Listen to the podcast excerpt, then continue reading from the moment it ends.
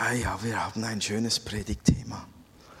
Ich habe äh, diese Karwoche oder diese Passionswoche so vor Augen gehabt und habe so an den Festen herumstudiert, an den Festen, die, ähm, die die Juden feiern, die uns überliefert sind, an denen Jesus gewirkt hat. Und es gibt ganz tolle Feste und ich muss euch sagen, mich hat heute also mich hat äh, am, am, Donnerstag, als ich begonnen habe, darüber nachzudenken, was ich predigen soll, nicht ähm, den Palmsonntag fasziniert, sondern ein anderes Fest hat mich in seinen Bann gezogen, also ein jüdisches Fest. Und, und ich habe danach geschaut und ich habe einfach gestaunt darüber, wie Jesus ohne irgendwelche äh, falschen Bescheidenheiten, wie Jesus einfach von sich selbst gesprochen hat, in einer Klarheit davon, dass er das Heil ist.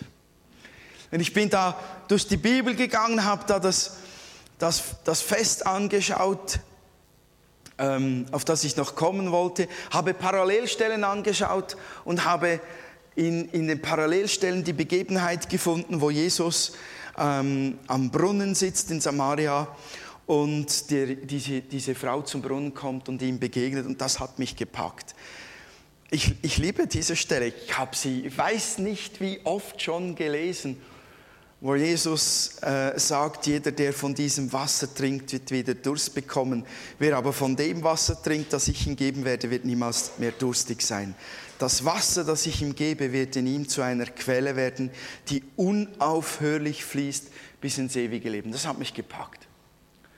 Und deshalb möchte ich die Predigt auch dort beginnen, in Johannes 4, Vers 13, und komme dann zu dem Fest, das gefeiert wurde. Johannes 4, Vers 13, das Predigtthema ist, lass das Lebenswasser fließen. Kannst, hast du die runterladen können, die PowerPoint? Kannst du die ein, jawohl, lass das Lebenswasser fließen, ist der Predigttitel. Und, und wir beginnen so mit dem Anschauen vom Wort Gottes in Johannes 4. Ich habe den Vers 13 und 14 gelesen oder ungefähr 13 und 14. Guck danach. Ja, 13 und 14 habe ich gelesen. Ihr kennt die Geschichte, ich mache es ganz kurz. Die meisten kennen die Geschichte doch, ähm, dass Jesus ist ja ein Wanderprediger gewesen, war ja unterwegs in ganz Israel und er ging auch nach Samaria hinein. Ein Gebiet, in dem einfach normal keine dicke Freundschaft herrschte zwischen Juden und den Samaritanern. Das sind nicht die Samariter, nicht verwechseln.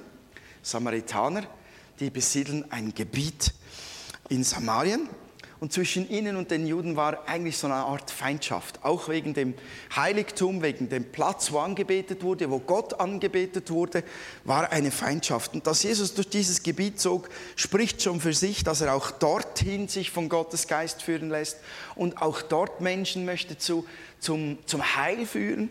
Und dann sitzt er, setzt er sich an diesen Brunnen, hat Durst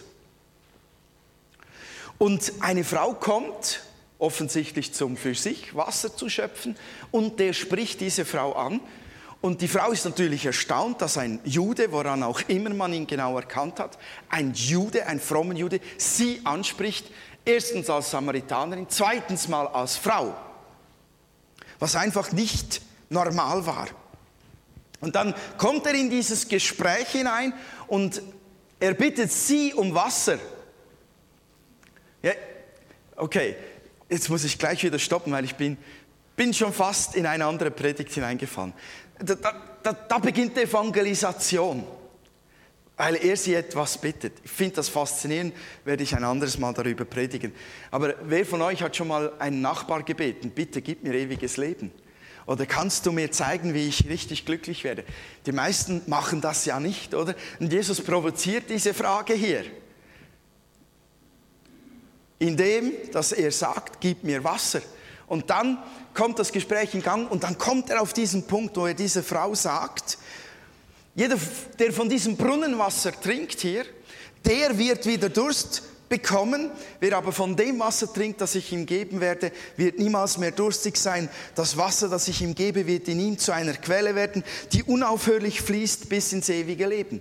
Jesus spricht da von dem Durst, der ewig gestillt wird nach Erlösung, Heil, Befreiung von Schuld und Sünde, von diesem Durst spricht er, vom Sinn des Lebens, von dem Frieden, von der Ruhe, die man haben kann, wenn man das Heil gefunden hat. Er spricht nicht davon, von dem Durst nach Gott den jeder haben kann weiterhin. Ein Verlangen nach Gemeinschaft, ein Verlangen in der Beziehung Gott zu begegnen. Das ist ein normaler Durst eines Christen. Der, der soll nicht gestillt werden. Der soll bestehen bleiben. Der soll zu Gott treiben. Aber er spricht von dem Durst, der ewig gestillt wird, der den Sinn des Lebens, die Beziehung zu Gott, das Heil, die Erlösung und die Befreiung von diesen äh, äh, Dingen umschreibt und betrifft. Und er spricht hier ganz einfach von sich, ich bin das Heil, total ohne irgendwie, ja, ich weiß, ich sehe nicht so gut aus, mein, ich weiß nicht, ob er einen Bart hatte, aber meine Gesichtsfarbe ist vielleicht nicht ideal, oder ähm, ja, gut, ich bin etwas müde und deshalb äh, könnte ich eventuell, ähm, ja, vielleicht könntest du dir noch vorstellen, dass ich irgendwo, irgendwo irgendwie ein bisschen Gott sein könnte. Ja, er sagt einfach, ich bin das Heil, indem er sagt, von dem Wasser, das ich gebe, wenn du davon trinkst, wirst du nie mehr Durst haben. Du wirst Frieden finden. Er zeigt auf sich. Und er sagt, für eine Frau, die nicht aus den Juden ist, für eine Frau, die regelmäßig wechselnde Bettgenossen hat, für dich ist das Heil da. Ich will es dir geben. Und wisst ihr, wenn man so diese Geschichte anschaut und diese Frau anschaut und sich denkt, wie viele Männer hatte sie schon? Ja, nicht fünf, sieben. Sind sogar noch mehr. Dann sagt man sich schon, wow, was ist das für eine verdorbene Sünderin? Die hat es aber massiv nötig. Da ist es so klar und offensichtlich. Aber ich bin dem weiter nachgegangen, habe dann die Parallelstellen gelesen zum Lebenswasser und stieß dann eben auf das Fest, auf das Laubhüttenfest, das in Israel gefeiert wurde, aber erst im Herbst. Und in dem Laubhüttenfest, dort spricht Jesus auch wieder von sich selbst als von der Quelle des Heils. Das Laubhüttenfest, weiß nicht, ob ihr es gut kennt, aber es soll grundsätzlich erinnern an die Wüstenzeit des Volkes Israel, die Wüstenwanderung. Sie hatten damals keine feste Stadt, also sie waren nicht an einem Ort, hatten dort Häuser bauen können, ein Heiligtum bauen können, das aus Stein besteht und ewig besteht, sondern sie mussten dauernd rumwandern. Das waren ja Wüstenwanderungszeiten, die noch völlig daneben waren. Sie, sie, sie hatten Gott nicht vertraut und deshalb mussten sie noch Ehrenrunden drehen. Und daran sollte das erinnern, aber auch, dass Gott sie eben versorgt hat in dieser Zeit und dass Gott das Lebenswasser geben will und an diesem Festtag, am höchsten Festtag, da wird eine Zeremonie zelebriert. Da, da gibt es einen riesen Umzug und da nimmt der Priester äh, nimmt, ähm, einen Krug, geht zum Teich Siloa, füllt den dort mit Wasser und trägt ihn die ganze Stadt hinauf bis zum großen Altar. Und dann bekommt er noch einen Krug Wein und dann gießt er das zusammen in die Schalen, die extra für das am Altar angemacht sind. Dann bringt er das als Opfer und das ganze Volk jubelt die ganze Zeit und tanzt und genießt und festet ein Riesenfest. Und man erinnert sich an die Jesaja-Stelle, wo Jesaja sagt, ihr werdet mit Freuden Wasser schöpfen aus dem Heilsbrunnen Gottes. Und man sagte, in Israel auch gibt es das Sprichwort, wer nie aus dem Heilsbrunnen, aus dem Freudenquell Gottes getrunken hat, der hat noch nie Freude wirklich empfunden. Und die Juden haben das Ereignis mit einem Fest verbunden, mit diesem Wasserschöpfen, mit dieser Zeremonie, mit diesem Ausgießen. Das war für sie das Zeichen, wir haben das Heil. Wir haben das Lebenswasser. Das war der Stolz der Juden. Das war ihres, ihre Seligkeit dass sie dachten, wir können aus dem Heilsbrunnen schöpfen und wir besitzen ihn. Aber wenn das so gewesen wäre, dann hätte Jesus Folgendes nicht getan. Der ist nämlich mitten in dieser Zeremonie, in diesen Festlichkeiten hingestanden und hat wieder auf sich selbst gezeigt. In Johannes 7, Vers 37 bis 39 können wir nachlesen, was er gesagt hat.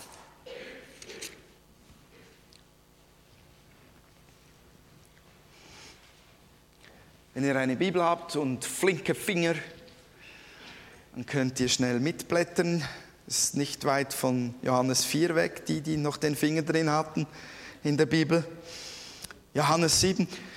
Dort steht ab Vers 37, am letzten Tag, dem größten Tag des Festes, trat Jesus vor die Menge und rief, wer Durst hat, soll zu mir kommen und trinken.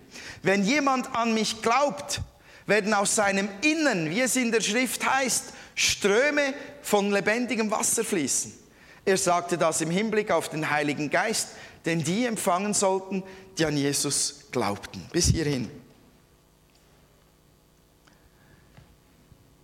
Versteht ihr, was Jesus macht? Das ist eigentlich eine Frechheit. Alleine für das hätten sie ihn schon aus der Stadt jagen können und sollen. Jetzt sind sie mitten in dieser Zeremonie, feiern Gott, feiern, dass die Hütte Gottes bei den Menschen wohnt mit dem Tempel. Irrwitzigerweise denken sie, weil sie den Tempel haben, ist Gott unter ihnen. Sie feiern dieses Fest genießen, dass sie den Heilsbrunnen haben, weil sie Gottes Volk sind. Und da kommt der und steht vor sie hin und macht das alles eigentlich mit diesen Sätzen zunichte und sagt, eigentlich, das könnt ihr vergessen. Ich bin's. Oder man kann es auch nett sagen, er führt sie dahin vom, vom, vom, vom Bild zur Person. Und Jesus sagt, ich bin's. Hätten die Israeliten das Heil so einfach gehabt, hätten diese Juden wirklich dieses Lebenswasser einfach in sich gehabt, wäre das tatsächlich so gewesen, dass das Heil da ist bei ihnen und sie es ständig zugänglich einfach haben, hätten sie diese Freude, diese Quelle in sich, hätte Jesus nicht aufstehen müssen und hätte er das nicht sagen müssen. Und wisst ihr, er steht da und zeigt mit einem riesigen orangen Pfeil auf sich und sagt, ich bin das Heil. Ein Jahr, äh, ein Jahr oder zwei Jahre später sagt er das nicht mehr. Er schweigt, als es am Karfreitag vor den Hohen Rat geht. Und er hat es vorher genug oft gesagt, wer er ist. Aber da sagt es deutsch und deutlich, ich bin die Heilsquelle. Und wisst ihr, bei der Frau vorhin sagen wir, ist ja klar, die braucht Erlösung. Unbedingt. Sieben Männer mit ihr schon verheiratet oder auch nicht gewesen, geschlafen mit ihnen. Was für eine Sünderin, die braucht Jesus. Aber hier mitten im Fest, Leute, wenn Jesus aufsteht und sagt, ich bin es, ich bin es, glaubt an mich, dann bedeutet das etwas. Er allein ist die Quelle und das heißt, auch viele von denen, die da tanzen und jubeln und begeistert sind und den Freudenquell rühmen, haben es gar nicht gefunden. Haben Jesus als Messias, als Erlöser nötig. Und ich mache jetzt da so einen Sprung in unsere Zeit hinein und ich sage einfach, ich glaube, wir sollten uns schon bewusst sein, dass all das religiöse Getue all die Feste, die gefeiert werden oder die Gottesdienste, die besucht werden oder die Bibelstunden oder die Hauszellen aus niemandem einen Christen machen, aus niemandem jemanden machen, der die Heilsquelle in sich hat, Jesus Christus. Das geschieht nicht durch diese Dinge. Weder die Verwandtschaftsbeziehung zu einem Christen, noch der Unterrichtbesuch, noch unser Durchgehen durch unsere Sonntagsschule.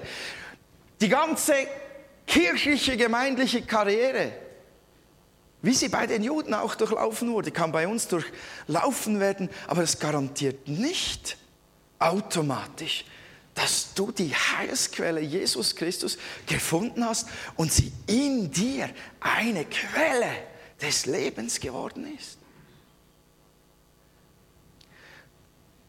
Gott sei Dank weisen wir immer wieder darauf hin. Ich bin so froh für unsere Hauswoche auch, für unsere Unti-Zellen, unsere, unsere Teenie-Zellen, wo, wo, wo die Kinder, die in diesem ganz normalen Aufwachsen, dann doch noch darauf hingewiesen werden. Gott sei Dank.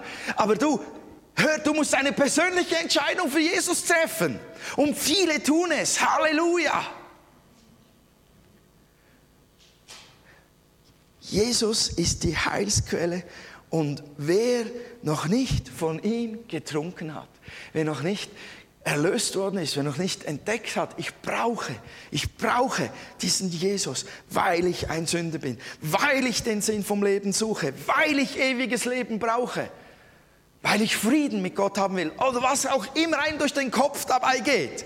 Wer noch nicht Ja gesagt hat in diesem Moment, der ist immer noch auf der Suche nach dem Lebenswasser. Und Jesus sagt das so schön. Er sagt es so schön. Er sagt nur, glaub an mich. Wenn jemand an mich glaubt. Das ist die ganze Karriere, könnte man wie ausklinken, oder? Diese ganze kirchlich gemeinte Karriere, wop.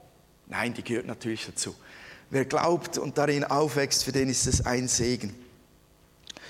Und ich möchte euch fragen, fließt dieser Strom wirklich? Ich meine das wirklich ernst.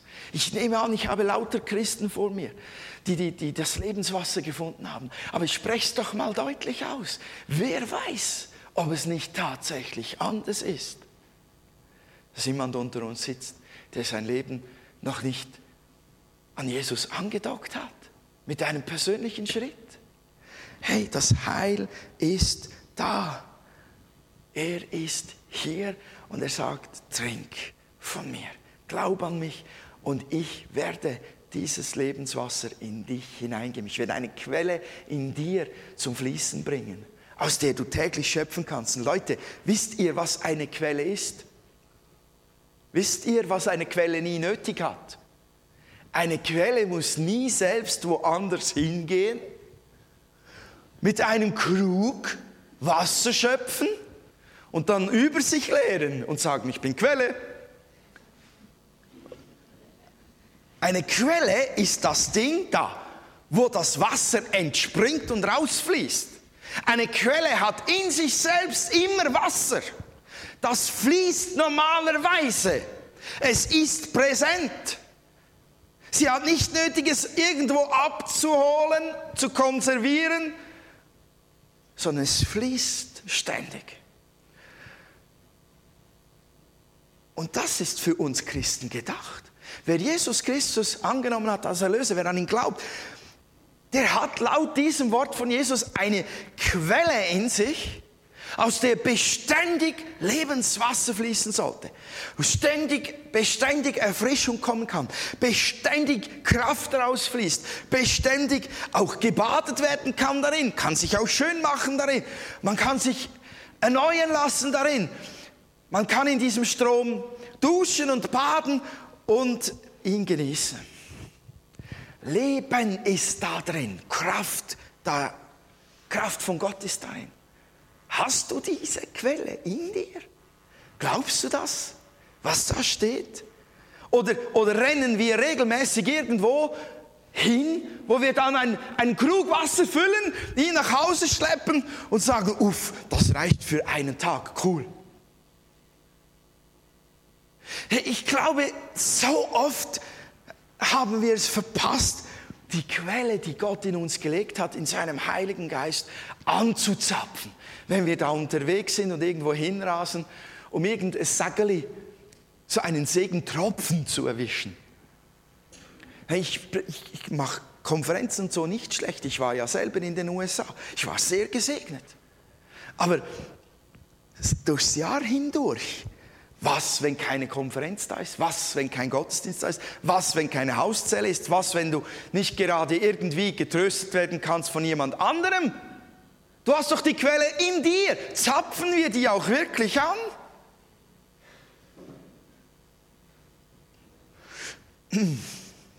Es, es habe ich schon viel zu lange gemacht am ersten Punkt. Kommen wir zum zweiten. Dein Glaube, oh, du bist schon beim dritten. nee, nee. Der zweite kommt schon noch dran. ähm, oder habe ich es hab ich's vermasselt mit der Vorbereitung der PowerPoint? Ist ja egal. Der zweite Punkt ist, dein Glaube an, wird zum Strom des Lebens für andere. Es ist so typisch Gott dass das, was er den Menschen schenkt, er nicht einfach nur für eine Gruppe Auserwählter schenkt und dann soll es einfach nur dort bleiben. Das sehen wir auch bei der Frau. Gott will immer im Überfluss geben. Bei der Frau am Brunnen. Wisst ihr, was geschieht nachher? Sie läuft zurück ins Dorf und sagt den Leuten, Leute, äh, es könnte sein, dass ich den Messias gefunden habe, den Erlöser, den Retter. Also irgendetwas hat sie getoucht, hat sie geberührt in dieser Begegnung. Ganz sicher mal das, dass Jesus genau wusste, wie ihr Liebesleben verlief und so. Aber seine Worte vom Lebenswasser, seine Haltung, seine Art, wie er funktioniert, hat sie alles berührt. Und dann lief sie ins Dorf und wisst ihr, was nachher geschehen ist? Johannes 4, 39 heißt es, als die Leute dann rauskamen aus, aus dem Dorf und schauen wollten, wer da ist, von wem die Frau da redet, geschieht Folgendes. Viele Samaritaner aus jenem Ort glaubten jetzt an Jesus. Die Frau hatte ihnen bezeugt, er hat mir alles gesagt, was ich getan habe und auf ihr Wort hin glaubten sie. Die Leute aus dem Ort, die zu Jesus hinausgegangen waren, baten ihn, bei ihnen zu bleiben. Er blieb zwei Tage dort und auf sein Wort hin glaubten noch viel mehr Menschen an ihn. Und dann kommt die Aussage, wir glauben jetzt nicht mehr nur aufgrund von dem, was du erzählt hast, erklärten sie der Frau. Wir haben ihn jetzt mit eigenen Augen, äh, eigenen Ohren gehört und wissen, dass er wirklich der Retter der Welt ist. So ist Gott. Der, der, der berührt einen und er möchte, dass tausend dazukommen. Der, der gibt ihm Überfluss. Er wollte schon Israel, als er es auserwählt hatte, nicht als isoliertes, schön heiliges Volk einfach so für sich haben. Er wollte, dass man an Israel sieht, dass er Gott der Herr ist. Dass man an dem, was Gott an Israel tut, an ihn glauben kann. Alle Völker. Und Gott dehnte das immer deutlicher aus. Ich will im Überfluss Leben geben. Und Jesus hat es dann auch auf den Punkt gebracht, als er selbst sagte, ich gebe Leben im Überfluss. Die zwölf Freunde von Jesus waren auserwählt, damit sie das Heil an alle Enden der Welt tragen sollten. Also wenn du von der Quelle des Heils getrunken hast, wenn du gefüllt worden bist von diesem Strom, dann sollst du keinen Staudamm errichten. Ah, wir Schweizer sind so gute Staudammbauer. Das sind so ziemlich die stabilsten, die es gibt. Wenn wir eine Staudammliste von der Schweiz mal anschauen, wie viele Staudämme da produziert worden sind, dann gibt es eine andere Staudammliste mitten in Zürich am Paradeplatz. Dort sind die größten Staudämme des Geldes auf der Welt. Ich meine das ernst. Dort wird Geld gebunkert en masse und gestaut en masse, anstatt dass es freigesetzt wird, Menschen ein Segen zu sein. Bunken es ein paar Nasen für sich alleine. Natürlich ist auch Geld für unsere Nation da, die die Stabilität unseres Schweizer Franklis stabilisiert und so weiter. Aber da ist viel mehr als das aufgestaut. Viel mehr. Wir sind solche Staudämme, weil wir immer Angst haben, der Pegel könnte sinken. Mhm. Und wenn der Staudammpegel sinkt, dann haben wir nicht mehr genug Energie. Elektrizität futsch. Geld futsch. Alles futsch. Das ist einfach nicht wahr. Gestern Abend habe ich in Galileo Big Pictures einen Mann gesehen, der hat eine Familie. Und mitten in, was war es, Phuket? Ist Phuket Thailand? Mitten in Phuket hat der ein Haus gebaut für 725 Millionen Euro für sich, seine Frau und seine drei Kinder. Das ist dann ein Staudamm von Geld. Lago mio, für 5 Millionen hätte der ein Haus bauen können und die restlichen 720 Millionen hätten das Volk massivst gesegnet.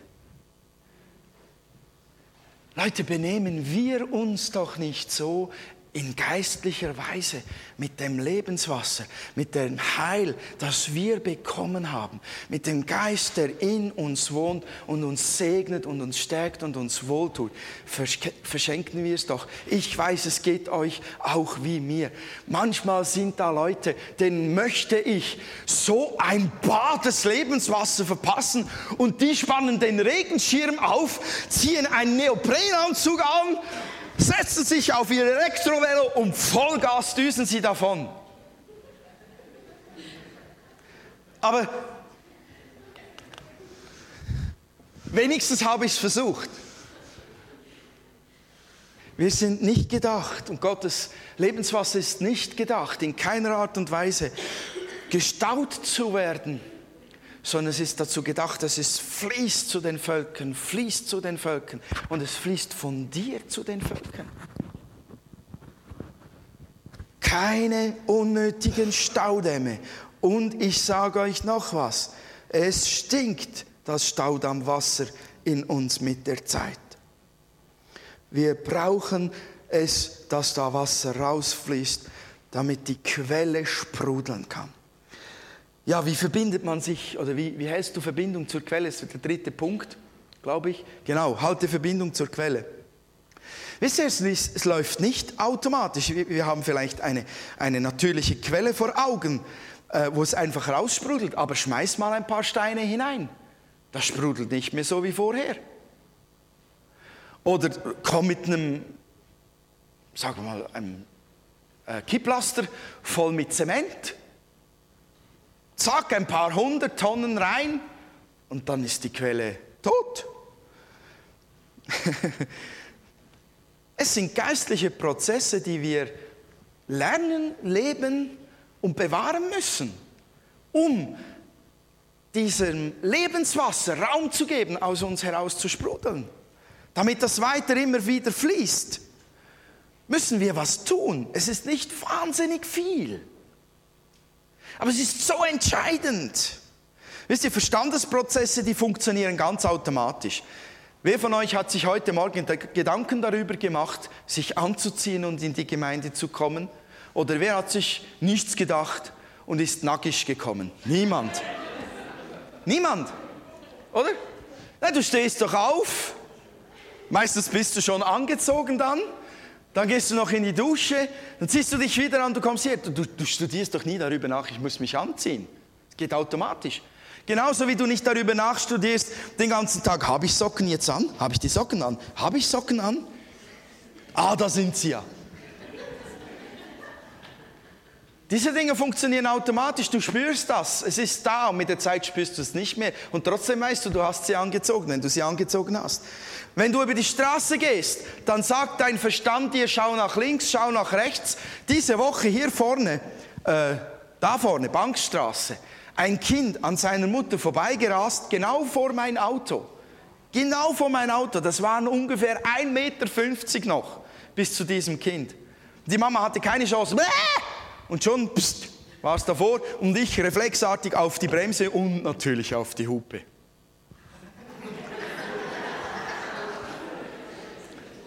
einen Moment lang habe ich zurückgezuckt und habe gedacht, oh, das Kind ist schon so genug erschreckt. Und dann habe ich gedacht, nein, der Schrecken soll ihm in die Glieder fahren. Damit es ihm bleibt. Ich glaube, manchmal macht das Gott auch mit uns. Er sagt, nein, der Schreck soll dir in die Glieder fahren, damit es dir bleibt. Nicht aus bösem Willen, sondern aus Fürsorge. Ja, gehen wir weiter. Also, das Wasser ist heiß, wenn es blubbert. Da musst du nicht studieren, du weißt das, vor allem wenn du den Topfwasser selber auf den Herd gestellt hast. Wir leben täglich in ganz automatischen Prozessen. Zähne putzen, Haare kämmen, Hände waschen, wir spüren, äh, wir, wir, wir schauen, dass wir den Daumen nicht einklemmen an der Türe. Deshalb nehmen wir ihn rechtzeitig raus, wenn wir sie zumachen. Das sind alles ganz normale, verstandesmäßig programmierte Dinge, die automatisch ablaufen, wenn man sie mal eine Weile lang trainiert hat. Im geistlichen Bereich ist das nicht so. Dort kannst du Dinge auch äh, automatisieren. Aber die Kernelemente, die bleiben eine ständige Herausforderung. Der Kopf funktioniert nicht wie das Geistliche. Du kannst auch nicht über deinen Verstand Gott begreifen. Du musst glauben. Das ist etwas Geistliches. Du kannst auch nicht mit dem Verstand das, was eigentlich an Erkenntnis und an Kraft und an Macht von diesem Wort da drin steckt, kannst du nicht mit dem Verstand alleine in dein Leben hineinfließen lassen und dich verändern lassen. Das ist eine Herzensangelegenheit. Das muss durch den Heiligen Geist in deinem Geist hineintransportiert werden. Und das muss dort zu Verstehen, zu Erkenntnis, zu Greifbarem werden. Mit Geist, Seele und Leib zusammen. Das funktioniert nicht alleine über den Verstand zapfe die Quelle an. Glaube, Beziehung zu Gott zu leben, das zapft die Quelle einmal grundsätzlich an. Beziehung zu Gott leben. Miteinander sprechen, wie es Markus gesagt hat.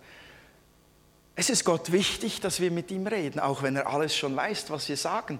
Er, er liebt es, uns zuzuhören, weil er dich hört. Er sieht dein Herz, spürt dein Herz, er hört deine Gedanken, er, er, nimmt sich die Zeit extra für dich, obwohl er alles weiß, ihm ist das wichtig, dass du mit ihm zusammen bist. Und dann stell dich auf das Fundament, wovon ich vor ein oder zwei oder drei Wochen gesprochen habe. Ähm, ähm, nichts kann uns jemals trennen von der Liebe Gottes, die in Christus Jesus ist. Stell dich darauf, stell dich darauf, du zapfst die Quelle an, du spürst, wenn du das glaubst, was hier drin ausgelöst wird durch den Heiligen Geist. Da fließt es. Und dann gibt es einfach die Dinge noch, die, die, die bremsen. Und wisst ihr, ich möchte euch mal fragen, kennt ihr Usain Bolt? Usain Bolt, schnellster Mann der Welt. Okay, Roger Federer, ich mache es einfach. Roger Federer. Roger Federer. Kennt ihr ihn? Okay. Ihr auch? Na, das ist der hier. Ja, du hast, du hast den Kopf geschüttelt. Ich erkläre es dir. Roger Federer ist ein Schweizer. Ja, okay. ja, ist ein sehr gut Tennis spielender Schweizer. Ähm, jetzt Ganz, ganz ehrlich, denkt ihr wirklich, dass Roger Federer einen Monat vor dem Turnier in Wimbledon jeden Abend sich einen Teller, einen solchen Berg Eiscreme hineinschiebt, einen, Plas einen Sack voll Pomchips, drei Liter Cola und das einen Monat lang? Denkt ihr das wirklich? Sicher nicht, oder? Wie bereitet er sich vor? Nur Müsli, zuckerlos, nur Früchte, nur gutes Fleisch, Fisch, feine Teigwaren, ohne Soße, ohne Salz. Viel Schlaf, viel Schlaf und Training. Und dann funktioniert es meistens. Dieser Bereich ist extrem wichtig, damit seine Leistung funktioniert.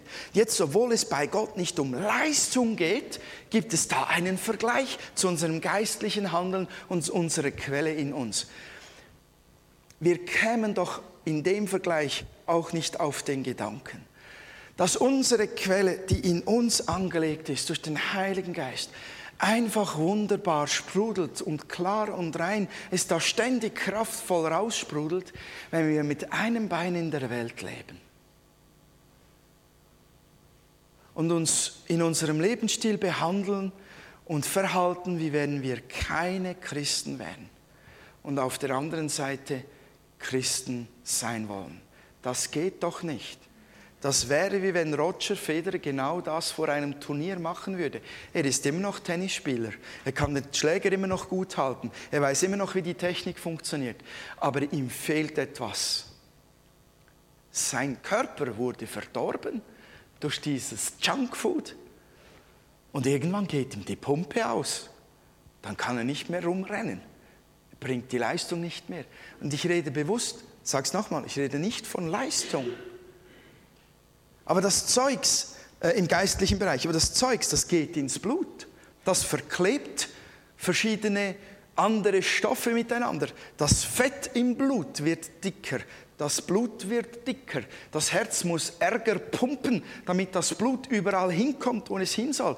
Und genauso ist es mit dem Geistlichen. Wir können kein Leben führen, in dem wir uns total auf der einen Seite der Welt anbieten, anpassen und es ihnen gleich tun, uns gleich verhalten, gleich denken, das gleiche Zeugs essen und trinken, jetzt im Gedankenbereich mal gesagt und auf der anderen Seite wollen wir Christen sein, wo reines Wasser aus der Quelle raussprudelt. Das geht doch nicht. Das gibt doch Verstopfung.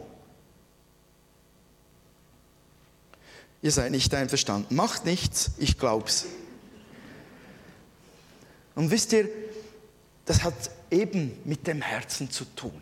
Das sind keine Automatismen, die man einfach einmal gelernt hat und dann funktioniert Markus hat, äh, äh, äh Hans-Uli hat es gesagt.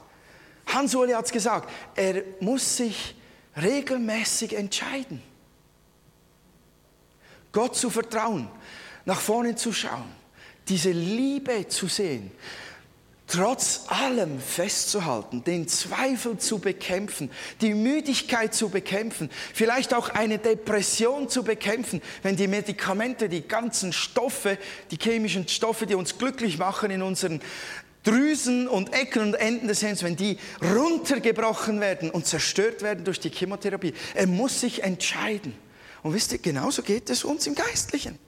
Wir müssen uns in unserem Herz entscheiden, was ist meine Priorität. Will ich, dass meine Quelle sprudelt, dann brauche ich die Beziehung zu Jesus, dann brauche ich die Zeit für ihn, zu, zu, zu, zu ihm zu sitzen, ihm zuzuhören, mit ihm zu reden. Dazu muss ich mich entscheiden. Ich muss mich entscheiden, ob ich diesen Weg wähle, wo ich genau weiß, er ist nicht gut. Es kommt nicht gut, aber er ist so süß, es sieht so gut aus. Und ich muss mich entscheiden dafür, dass ich den Weg von Jesus gehe. Leute, wir müssen uns regelmäßig entscheiden, und zwar hier drin, nicht nur da, hier. Hier wird gedacht, hier wird entschieden. Oder da, oder da, oder da, ich weiß nicht, wo das Ding hockt letztlich. Aber Sprüche 4, Vers 23 sagt uns klar, dass wir nicht so sehr bewahren sollen wie unser Herz. Also irgendwo der Begriff Herz liegt irgendwo da, unser Innerstes. So. Und ich möchte euch noch ein Beispiel geben. Das ist das letzte. Dann gehe ich mit Vollgas auf den Schluss zu. Deshalb müssen wir jeden Tag unser Herz überprüfen. Deshalb ist das kein Automatismus, weil unsere Herzensentscheidungen regelmäßig herausgefordert werden durch ganz verschiedene Dinge. Wenn wir, wenn wir gelernt haben, die richtigen Entscheidungen zu treffen aus unserem Herzen. Wenn wir, wenn wir Jesus als Lebenspriorität haben, dann fallen uns gewisse Entscheidungen schneller, leichter.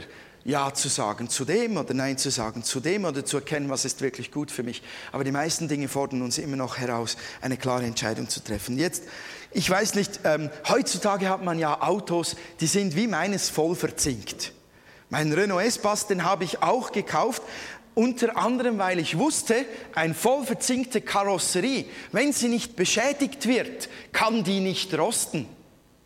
Hat schon jemals jemand von euch Rost an seinem Auto gehabt?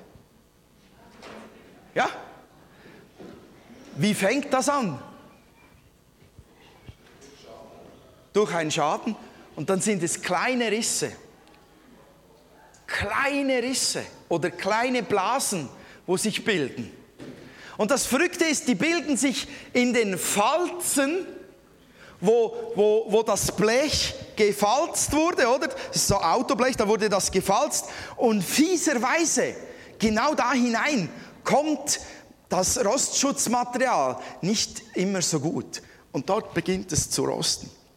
Und dann siehst du es nicht mal. Du musst den Falz wie aufklappen, um das zu sehen. Meistens siehst du es erst, wenn schon unten am Falz die ersten Blasen da sind und du fast schon den Schraubenzieher durchstecken kannst. Ja, was machst du mit einem Auto, das rostet?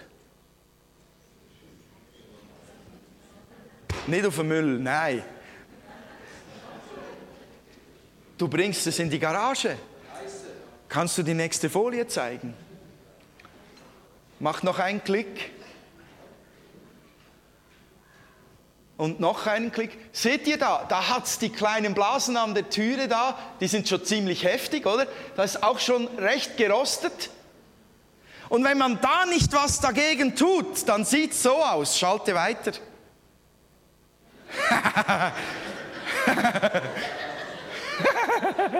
so ein cooles Bild.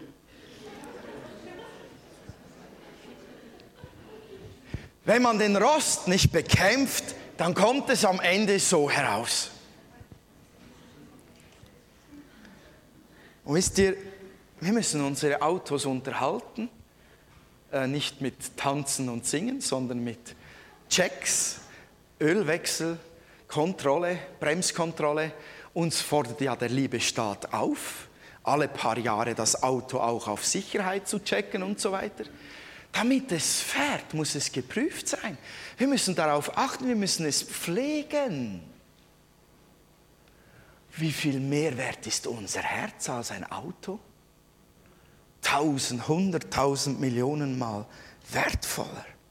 Und wisst ihr, das Verrückte ist, im geistlichen Leben ist es wirklich so, wenn wir in dem Moment, wo etwas in unserem Herzen, dieses Wasser, dieses, diese Quelle vom Heiligen Geist in uns blockieren möchte, wenn wir da nicht sofort reagieren, staut sich da was auf. Das ist ein Wort, das jemand gesagt hat. Da hat jemand irgendwie mich verletzt.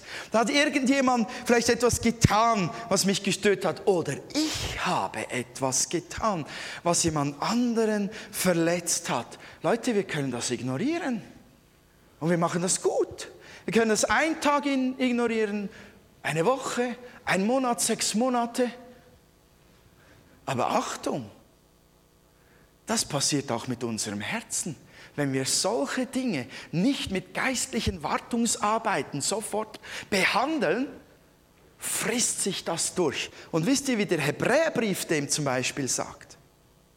Hebräer 12, 15 sagt, achtet darauf, dass niemand sich selbst von Gottes Gnade ausschließt. Lasst nicht zu, dass aus einer bitteren Wurzel eine Giftpflanze hervorwächst, die Unheil anrichtet. Sonst wird am Ende noch die ganze Gemeinde in Mitleidenschaft gezogen. Habt ihr das gehört? Gift in mir? In dir? Nein. Aber wenn man da mal Mäuschen spielen könnte und mal ein paar Gespräche genauer belauschen könnte. Du, der hätte mich schön blöd angeschaut das letzte Mal. Lecker, der mir eine Dumme gehabt, nur weil ich die Köbel nicht dort habe, sondern da hergestellt habe. Das ist doch ein Schlau Schluffi. Äh, Hochdeutsch. Stellt euch irgendwas vor. Angefangen hat es mit einem Wort, einem Satz oder irgendwas. Und es hat schon Raum bekommen und du rostest und die Quelle wird vergiftet. Und habt ihr gehört, was da steht? Die ganze Gemeinde kann vergiftet werden. Wir brauchen Unterhaltsarbeiten an unseren Herzen. Unsere Beziehung zu Gott, die irgendeiner Form gestört wird, muss sofort, sofort, sofort behandelt werden. Es kann das Wasser nicht so fließen.